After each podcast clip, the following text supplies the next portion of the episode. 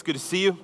I ask you to please go ahead and turn in your Bibles to Matthew chapter 15, and we'll begin reading in verse 21, Matthew 15, 21, where we left off as we were going through our series in the Gospel according to Matthew. And where we left off last week was Jesus after he, after he dropped the mic on the Pharisees and showing them this is what really defiles a person, not washing your hands uh, that, to make you clean, as though unwashing makes you not clean, but the sin in our hearts. This is what defiles a person, and how we can truly be changed from a new heart. And Jesus then finishes this encounter with them, the Pharisees and the scribes, and then he leaves. This is where we pick up. And he now goes to a predominantly non Jewish area of Israel. And today, you are going to hear and read and see some really jarring words from Jesus. Um, as I read the passage this week and studied this week, I, it was a whiplashing display in this passage. And so I hope your insurance is up to date. Um, these words from Jesus will jar you, will kind of shock you. And then I think when we understand what Jesus is saying, it'll lead us to a great faith of what great faith looks like and what crummy faith looks like too. So let's begin reading together 15 21. And if you're able, let's stand together in honor of reading the word of Christ. As Jesus finishes with the Pharisees and scribes, he's 21, Matthew writes When Jesus left there, he withdrew to the area of Tyre and Sidon. And just then, a Canaanite woman from that region came and kept crying out, Have mercy on me, Lord, son of David. My daughter is severely tormented by a demon. Jesus did not say a word to her. His disciples approached him and urged him, Send her away, because she's crying out after us. He replied, I was sent only to the lost sheep of the house of Israel. But she came, knelt before him, and said, Lord, help me. He answered, It isn't right to take the children's bread and throw it to the dogs. Yes, Lord, she said. Yet even the dogs eat the crumbs that fall from their master's table. Then Jesus replied to her, Woman, your faith is great. Let it be done for you as you want. And from that moment, her daughter was healed. You may be seated. This is God's word. I love pistachios. They aren't always easy to eat unless you buy the pre shelled ones and you're a cheater. Don't buy the pre shelled. Don't take the drama and theater out of eating pistachios. You got to get in there. And when I think about eating pistachios, I thought about this passage. And here's why. No doubt, this passage on the surface is one of the more head scratching passages in the Gospels. But once you crack it open, you will find yumminess inside. And so think with me, you know those pistachio shells that are really hard to open? And then there are others that crack open so easily, just an ounce of pressure and pay dirt.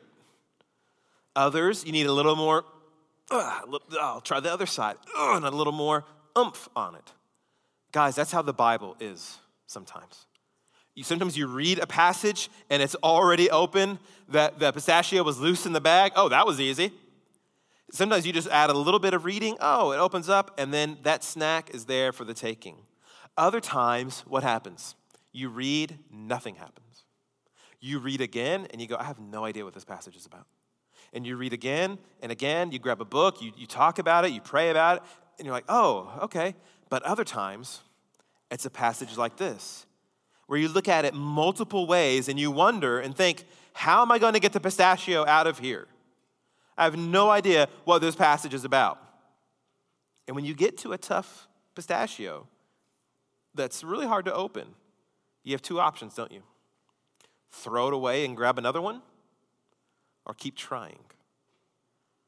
That's this passage. It'd be really easy just to go, uh, I don't know what that's about. Let me grab another one. I'm just gonna keep reading. I'm gonna grab a different one, grab a different one. No, you can't ignore it and put it back in the bag, chunk it, and move on. Here's a tip for eating tough pistachios. This will change your life if you're a pistachio connoisseur like me. The best way to open up a really tough pistachio and, and is to use another pistachio shell is to use the half shell of another one. You slide that, instead of breaking your thumb, instead of putting marks and scratches in your thumb, you put that other shell in there, and then you can crack that tough to open pistachio. Guys, the Bible is the same way. The tough passages, we understand them with other passages. We take the easy to open passages, the easy to understand interpretations, and you cram them into the difficult passages, and then they begin to open up. And then you see, oh, that's what that pistachio is all about. That's what this passage is all about. And we got to grab some shells today to open up this passage. And you're going to see by the end what great faith is, or what a crummy a good, crummy faith is. And here's where Jesus takes us. Here's where Matthew takes us. Here's where it begins. Faith, what is faith? Faith cries out to Jesus. Faith cries out to Jesus. Look at verse 21. So Jesus leaves the area of the Pharisees and scribes interacting with them. And now look, he withdrew to the area of Tyre and Sidon. Just then, a Canaanite woman from that region came up and kept crying out, Have mercy on me, Lord, son of David. Okay, here we go. This is an unexpected moment in the passage. Jesus, he's in a non Jewish area, predominantly non Jewish area, which, you would, which would lead you to think there will be no one in this area of Tyre and Sidon crying out and expecting a Messiah, a son of David, the Lord. Unexpected. What happens? A woman is there crying out, Have mercy on me, son of David. Have mercy on me, Lord an unexpected area has someone crying out. And Tyre and Sidon. Let's think, let's, if you maybe remember this from earlier in the Gospel of Matthew. This is a very pagan and idolatrous place. Do you remember what Jesus says about this place earlier? It's in Matthew 11. He's doing a miracle in, Beth, in Bethsaida, and they don't respond. They don't repent. What does Jesus say? Woe to you, Bethsaida! For if I had done this in Tyre in Tyre and Sidon, they would have repented in sackcloth and ashes. So Jesus uses that as an example of this is a bad place. And this bad place would have repented if I would have done this there. It'd be like saying, Woe to you, Tomball, for if I had done this in Vegas, they would have repented in sackcloth and ashes. Well, now Jesus, a few chapters later, he's in Vegas. He's walking on the Vegas Strip. He's walking in Tyre in Tyre and Sidon, and someone is crying out, Have mercy on me, son of David. An unexpected place is having now an unexpected claim from an unexpected source. Who, who is saying this? Look at 22. Just then, a Canaanite woman. This, it's jarring because not only is she a woman, in the first century, this is bold assertiveness to cry out to a Jewish man, to to a man in this way. But if you aren't familiar with the Old Testament, like Matthew's original audience was, this is really key to understanding the book of Matthew. The Holy Spirit has you and I in mind when we're reading the Gospel of Matthew. Matthew is not thinking about 21st century readers in Tomball, Texas.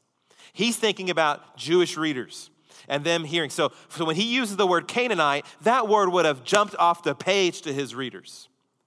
Because the Canaanites are who? They are the ancient enemies of the Israelites. Taylor Swift sang about them. Boy, we got bad blood between us, and we're never getting back together. The Israelites and the Canaanites have drama with each other. And so now, for a Canaanite woman to be speaking to a Jewish man, this is huge. And another thing that's significant here is the word Canaanite this really is an Old Testament word. No one would speak this way in the first century. Matthew himself, the, the readers of the Gospel of Matthew, they wouldn't have used this word. It is an archaic, ancient word, and he uses it on purpose to get their attention. It's not that it's a bad word, it's just old. No one talks this way.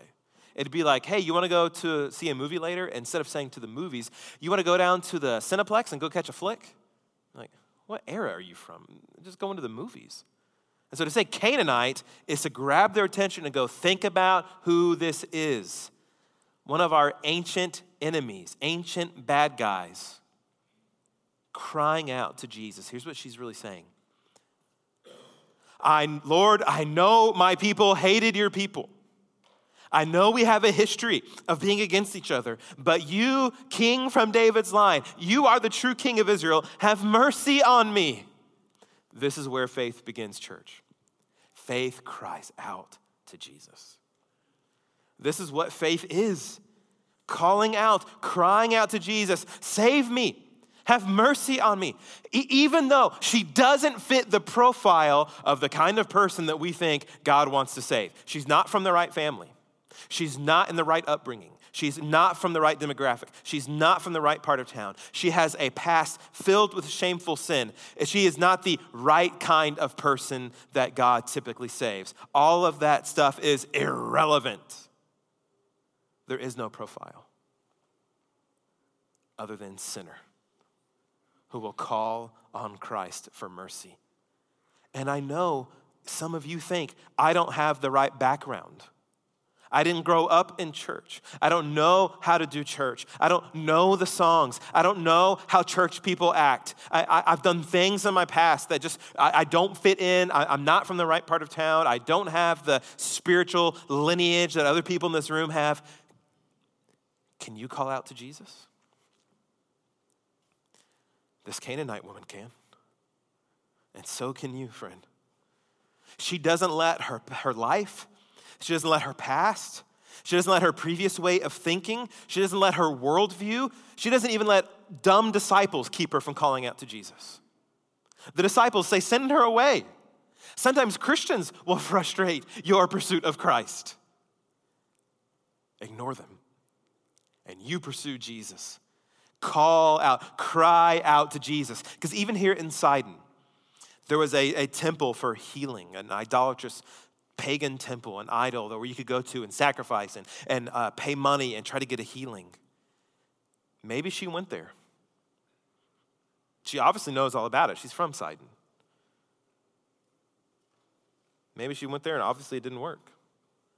Maybe she didn't. Whatever. She turns to Jesus she turns to Jesus for her child.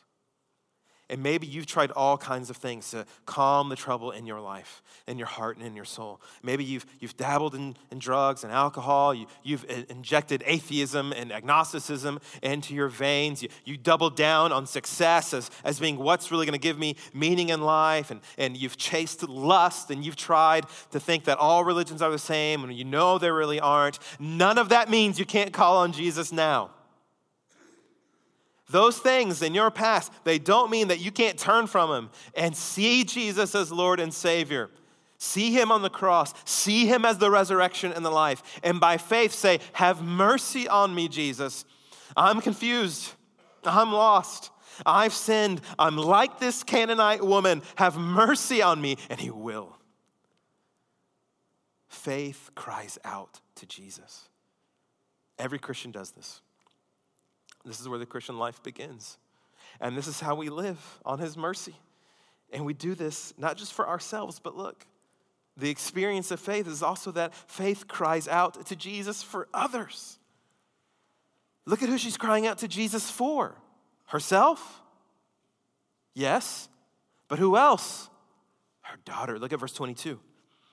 She's crying out, What? Have mercy on me, Lord, son of David. But then what? My daughter. My daughter is severely tormented by a demon. Her daughter's demonized severely. And she's asking, Have mercy on me. She hears about Jesus. She has probably heard the stories, knows what he can do, knows what he's all about, and she's going to him. She won't be stopped. Look at what the text says. She kept crying out over and over, Have mercy on me, Lord, son of David. Have mercy on me for my daughter. What is that? Have mercy on me for my daughter. Her daughter's torment has now become her own. She loves her daughter so much, She identifies with it. Have mercy on me for my daughter. Her torment's tormenting me. Her affliction's afflicting me. Her pain is paining me. It's crushing me. Have mercy on me and her. This Canaanite woman, she is all, her faith is already firing on all the cylinders that the book of James asks our faith to. She is hearing and she is doing good for others, for her daughter. Parents, you feel this passage, and I, I know I've talked to so many of you, and I know probably the older your children get, the more intense this becomes. You feel the crying out, their pain becomes yours. As they struggle in school, as they struggle with sin, as they struggle with temptations, and as they struggle with faith, and as they struggle with disease or they struggle as parents and you watch them grow as parents, you watch and you cry out, Lord, help my son. Lord, help my daughter as she battles this eating disorder. Help my son with his addictions. Have mercy on me and meet them. And we say mercy because we know God is not a barista that we go to and we put in an order and then we wait. He's the King of kings, Lord of the universe. And we go to him in mercy, knowing we're sinners. We're like this Canaanite woman. We don't deserve anything from you. So, in your kindness, in your mercy, would you just would you answer us, please? We know we don't deserve it. We can't command or demand anything of you. But in your mercy. And do you do this for your children? Or do you just get anxious? Do you do this? Or do you just worry? Do you pray this way, or are you just sleepless? Or do you cry out for them? And don't hear me saying that if you cry out to Jesus, you won't be anxious. That's not true. If you cry out to Jesus, you're going to have a good night's sleep tonight. That's, that's not totally true. Uh, that's not what I'm saying. You probably will still be. But now you can bring Jesus into the mix. Prayer plus sleeplessness is better than just sleeplessness. Amen? So cry out to Him. It's better than just sleeplessness or just worry or just fear. Faith cries out to Him. And, and here's the deal that we must realize that this passage makes so obvious. Jesus, He doesn't always answer when and how we want. Look at verse 23. After she cries out, knowing who Jesus is, asking for mercy, you're the Lord, you're the Son of David, you're the true King, you're the promised one. 23. Jesus did not say a word to her. Not a word. He doesn't ignore her, he hears her. He just doesn't do or say anything yet. Why? Why not just turn around and say, sure thing, and wiggle his nose like bewitched? Jesus has reasons, some of which we could deduce, some of which we don't know. One thing for sure, we know he's headed somewhere. This passage, he's, he's headed somewhere else to do some miracles. He does say, I'm looking for Israelites to minister to, to proclaim the kingdom of God. But consider this just practically. If Jesus does just turn around and wiggle his nose and say, It's done, you, we don't get this story of faith. The disciples don't see it, which I think Jesus is trying to teach them how the kingdom of God works, which we're going to see. We don't get to see this great display of faith. It's not in the Bible. And the millions of people that have read the gospel according to Matthew don't see this picture of great faith. She's now a model for us, for millions of people who have read Matthew. Sometimes we don't know what God's timing is doing for us and for others.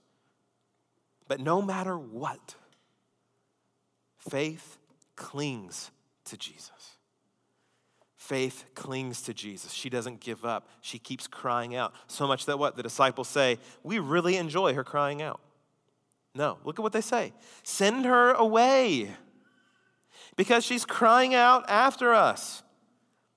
Eugene Peterson paraphrases it as, she's annoying us, which is totally possible. Remember, the disciples aren't the best examples, are they? They're telling Jesus, hey, heal her. Heal her daughter so she'll scram. Or just tell her to hit the road. Either way, we don't want to listen to her Canaanite accent anymore.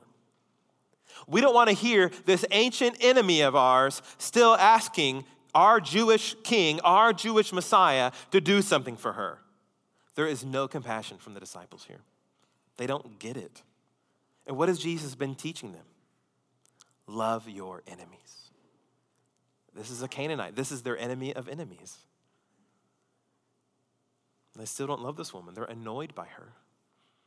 And you know, they're probably, she can probably hear them bad mouthing her to Jesus. And look at what Jesus says, verse 24. I was sent only into the lost sheep of the house of Israel.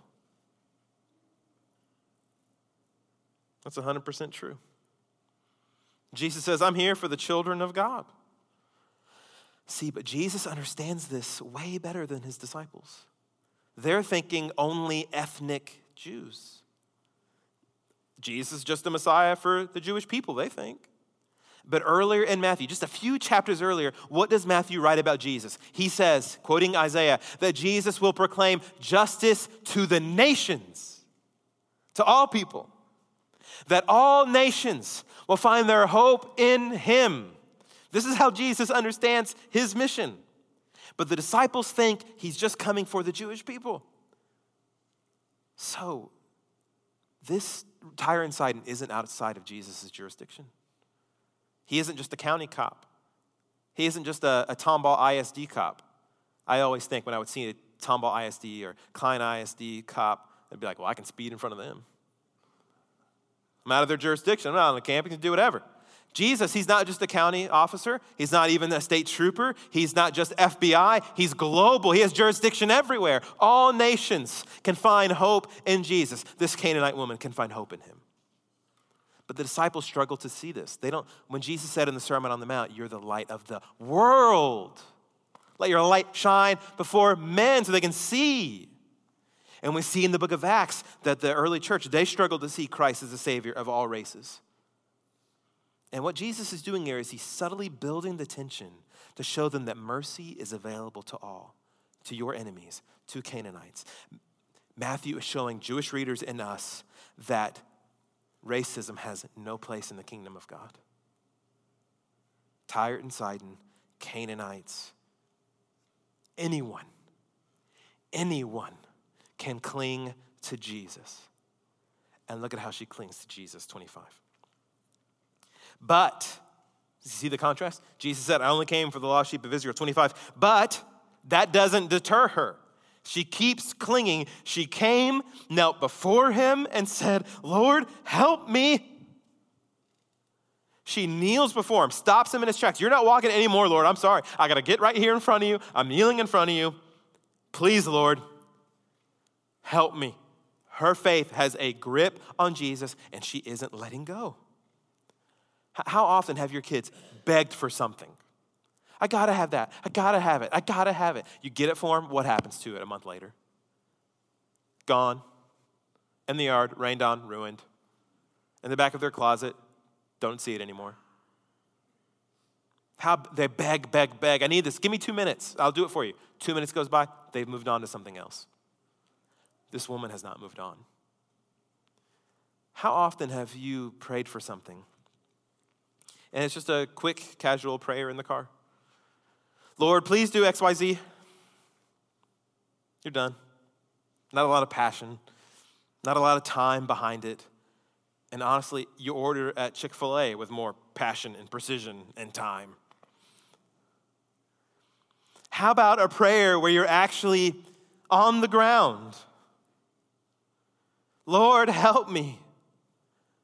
A prayer where you can remember the smell of your carpet a prayer where you're face down in your bed and you made a spot on the sheets from your tears and your snot because you're crying out to God to help me. I don't know if I'm gonna make it through my addiction. I don't, I don't know if I'm gonna make it through this marriage. I don't know if I'm gonna make it through my job and with my kids. Lord, I need you. And look at her crying out. As one scholar says about this passage, faith is clinging to Jesus for dear life.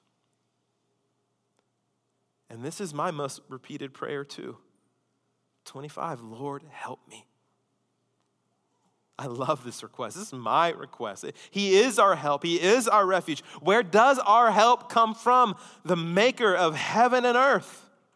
These words are never irrelevant. Faith looks at Jesus and says, I know who you are. I know I'm not wrong. I know you can help me. When, when Oliver, my son, when he's sick and crying out, he cries out, Mama. And I go see him, What's the matter, buddy? You need something? I just want Mama, not you. I understand. Let's go get her. When Ivy, my daughter, sees a spider in her bathroom, who does she cry out for? Not Mama. Papa, spider. Papa's got it. Because she knows and he knows that's who they are, this is what they're better at. And when you know who Jesus is and what he can do, you know he can help me. He can do it. He can get me through it. He may not eject you from the difficulty. He may not remove the suffering. He may not fix the broken cells in our bodies in the timetable that we want, but He can get you through it. Whatever it is parenting, marriage rockiness, doubts or addictions or work uncertainties or, or evangelism efforts or life stage transitions or pursuing spiritual growth or doing good works, just whatever it is, we say, Lord, help me. When life seems like whitewater rafting, Lord, help me. When you're just fumbling in the dark for the light switch, when life is like that, you say, Lord, help me. And Jesus answers. Look at how he answers, verse 26. He answered, It isn't right to take the children's bread and throw it to the dogs. Wow. What happened to gentle Jesus? That's what I think when I read that passage the first time. What, what happened to gentle, gentle Jesus carrying the sheep to VBS? What happened to Jesus welcoming the children to sit on his lap at vacation Bible school? What happened? Why is he calling her a dog? Well, remember, we need the other pistachio shell here, and one of context. Jesus said, I came here for the lost sheep. Do you remember what Jesus says in the Gospel of John? I have other sheep that are not of this fold, Israel, and I've come to find them. I think Jesus is talking to her, saying, Do you see yourself as a lost sheep? Canaanite woman? I have other sheep not of this fold. I, I have sheep in Tyre and Sidon. Are you one of them, Canaanite woman? Or do you just think I'm a healer? Do you just think somebody I can just cast out the demon and you just want to move on? Or do you want to be one of my sheep? Now, there's another thing we really have to notice here, too, and it has to do with the dog. To call her a dog, guys, this, this isn't as out of the blue um, as it would be to call someone a dog today. It would be really weird. But it was normal in the first century doesn't make it right. It was normal in the first century for Jewish people to look at Gentiles, non Jews, and refer to them as dogs. It was, it was a put down. Okay, that's great history. Why is Jesus doing it? Why is Jesus calling her a dog? Well, he is and he isn't. Hang, with me. He, Jesus takes the slam and he turns it around. Remember, the disciples want to push her away. Jesus wants to pull her in. Jesus takes the slam and uses it as a word, not of pushing away, but of pulling in. He doesn't call her a dog, a wild dog, like everyone that would normally be used, a, a stray dog. He, Jesus uses a different word that's used for house dog, a pet. Not the wild dog, not the stray dog, but the dog that sits on the master's lap the dog that the kids play with, a house dog, the dog that makes the family Christmas card. And she's probably heard it before. You're a dog. You're a dog. Jesus now walks up to her and says, I can't take the kids' bread, my miracles, my power, my kingdom, and throw it to the house dogs. Wink little smile. I think Jesus is smiling a little. I, I can't take the kid's bread and throw it to the house dogs. Not just, you're not just a normal dog, you're a house dog. Jesus is now, instead of pushing her away, Jesus is pulling her in. Do you see? He's leading her there.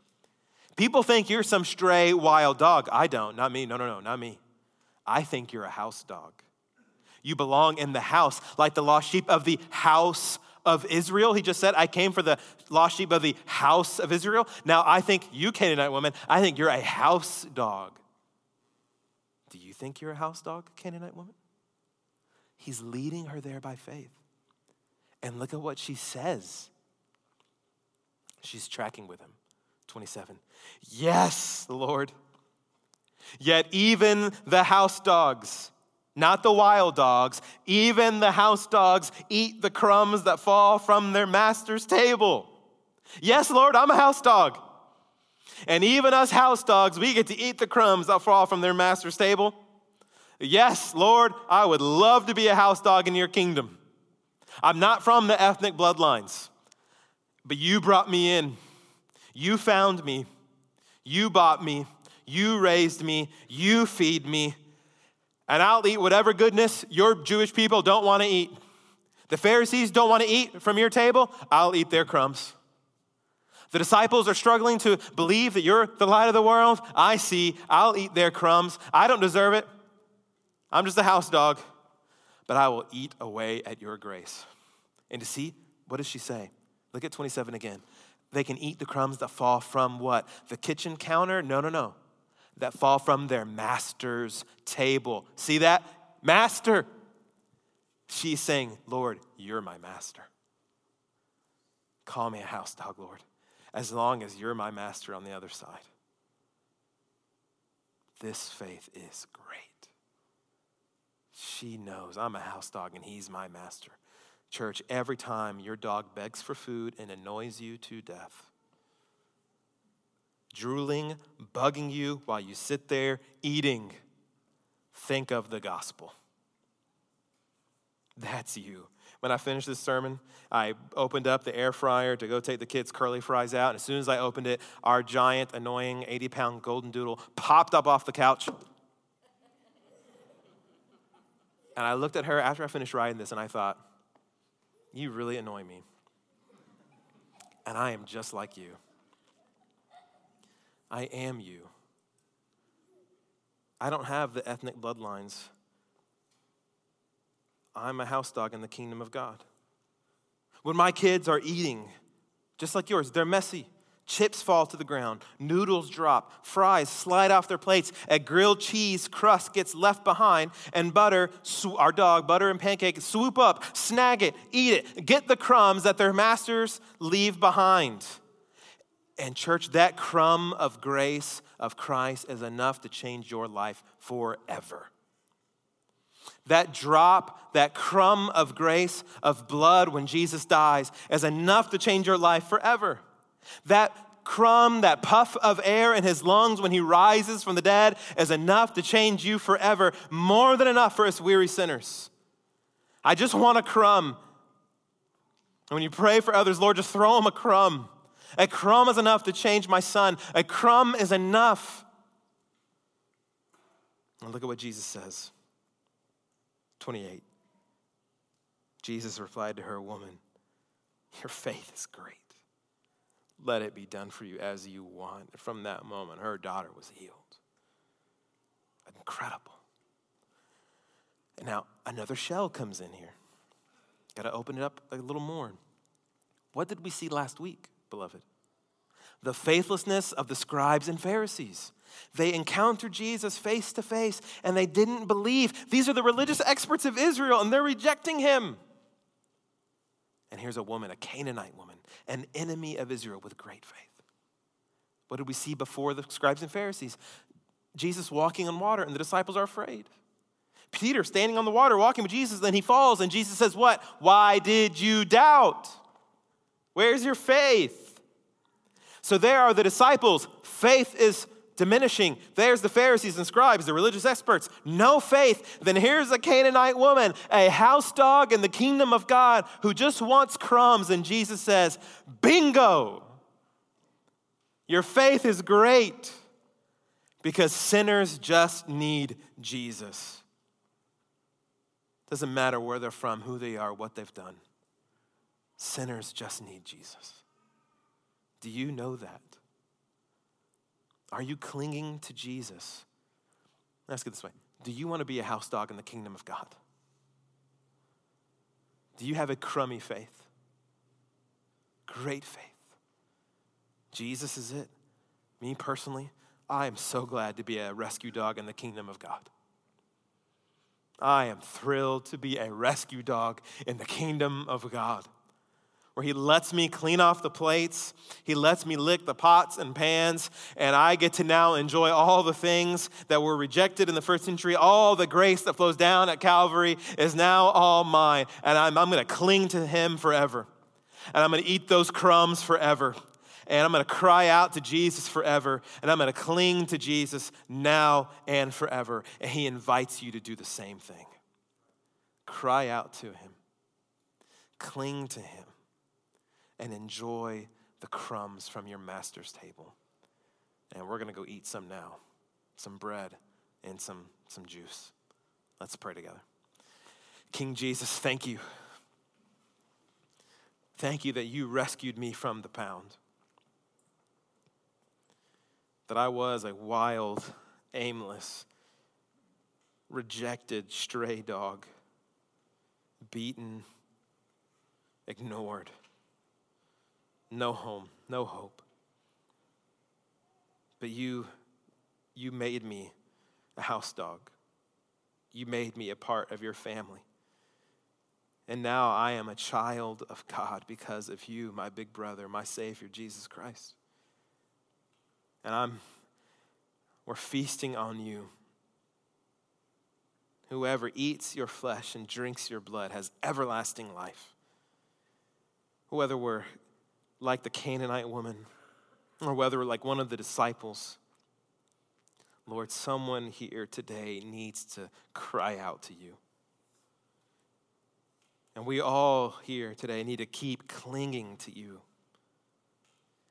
And we need to cry out to you for others. Have mercy on me. Have mercy on them. And let us eat the crumbs that fall from our master's table. You are our master, Lord.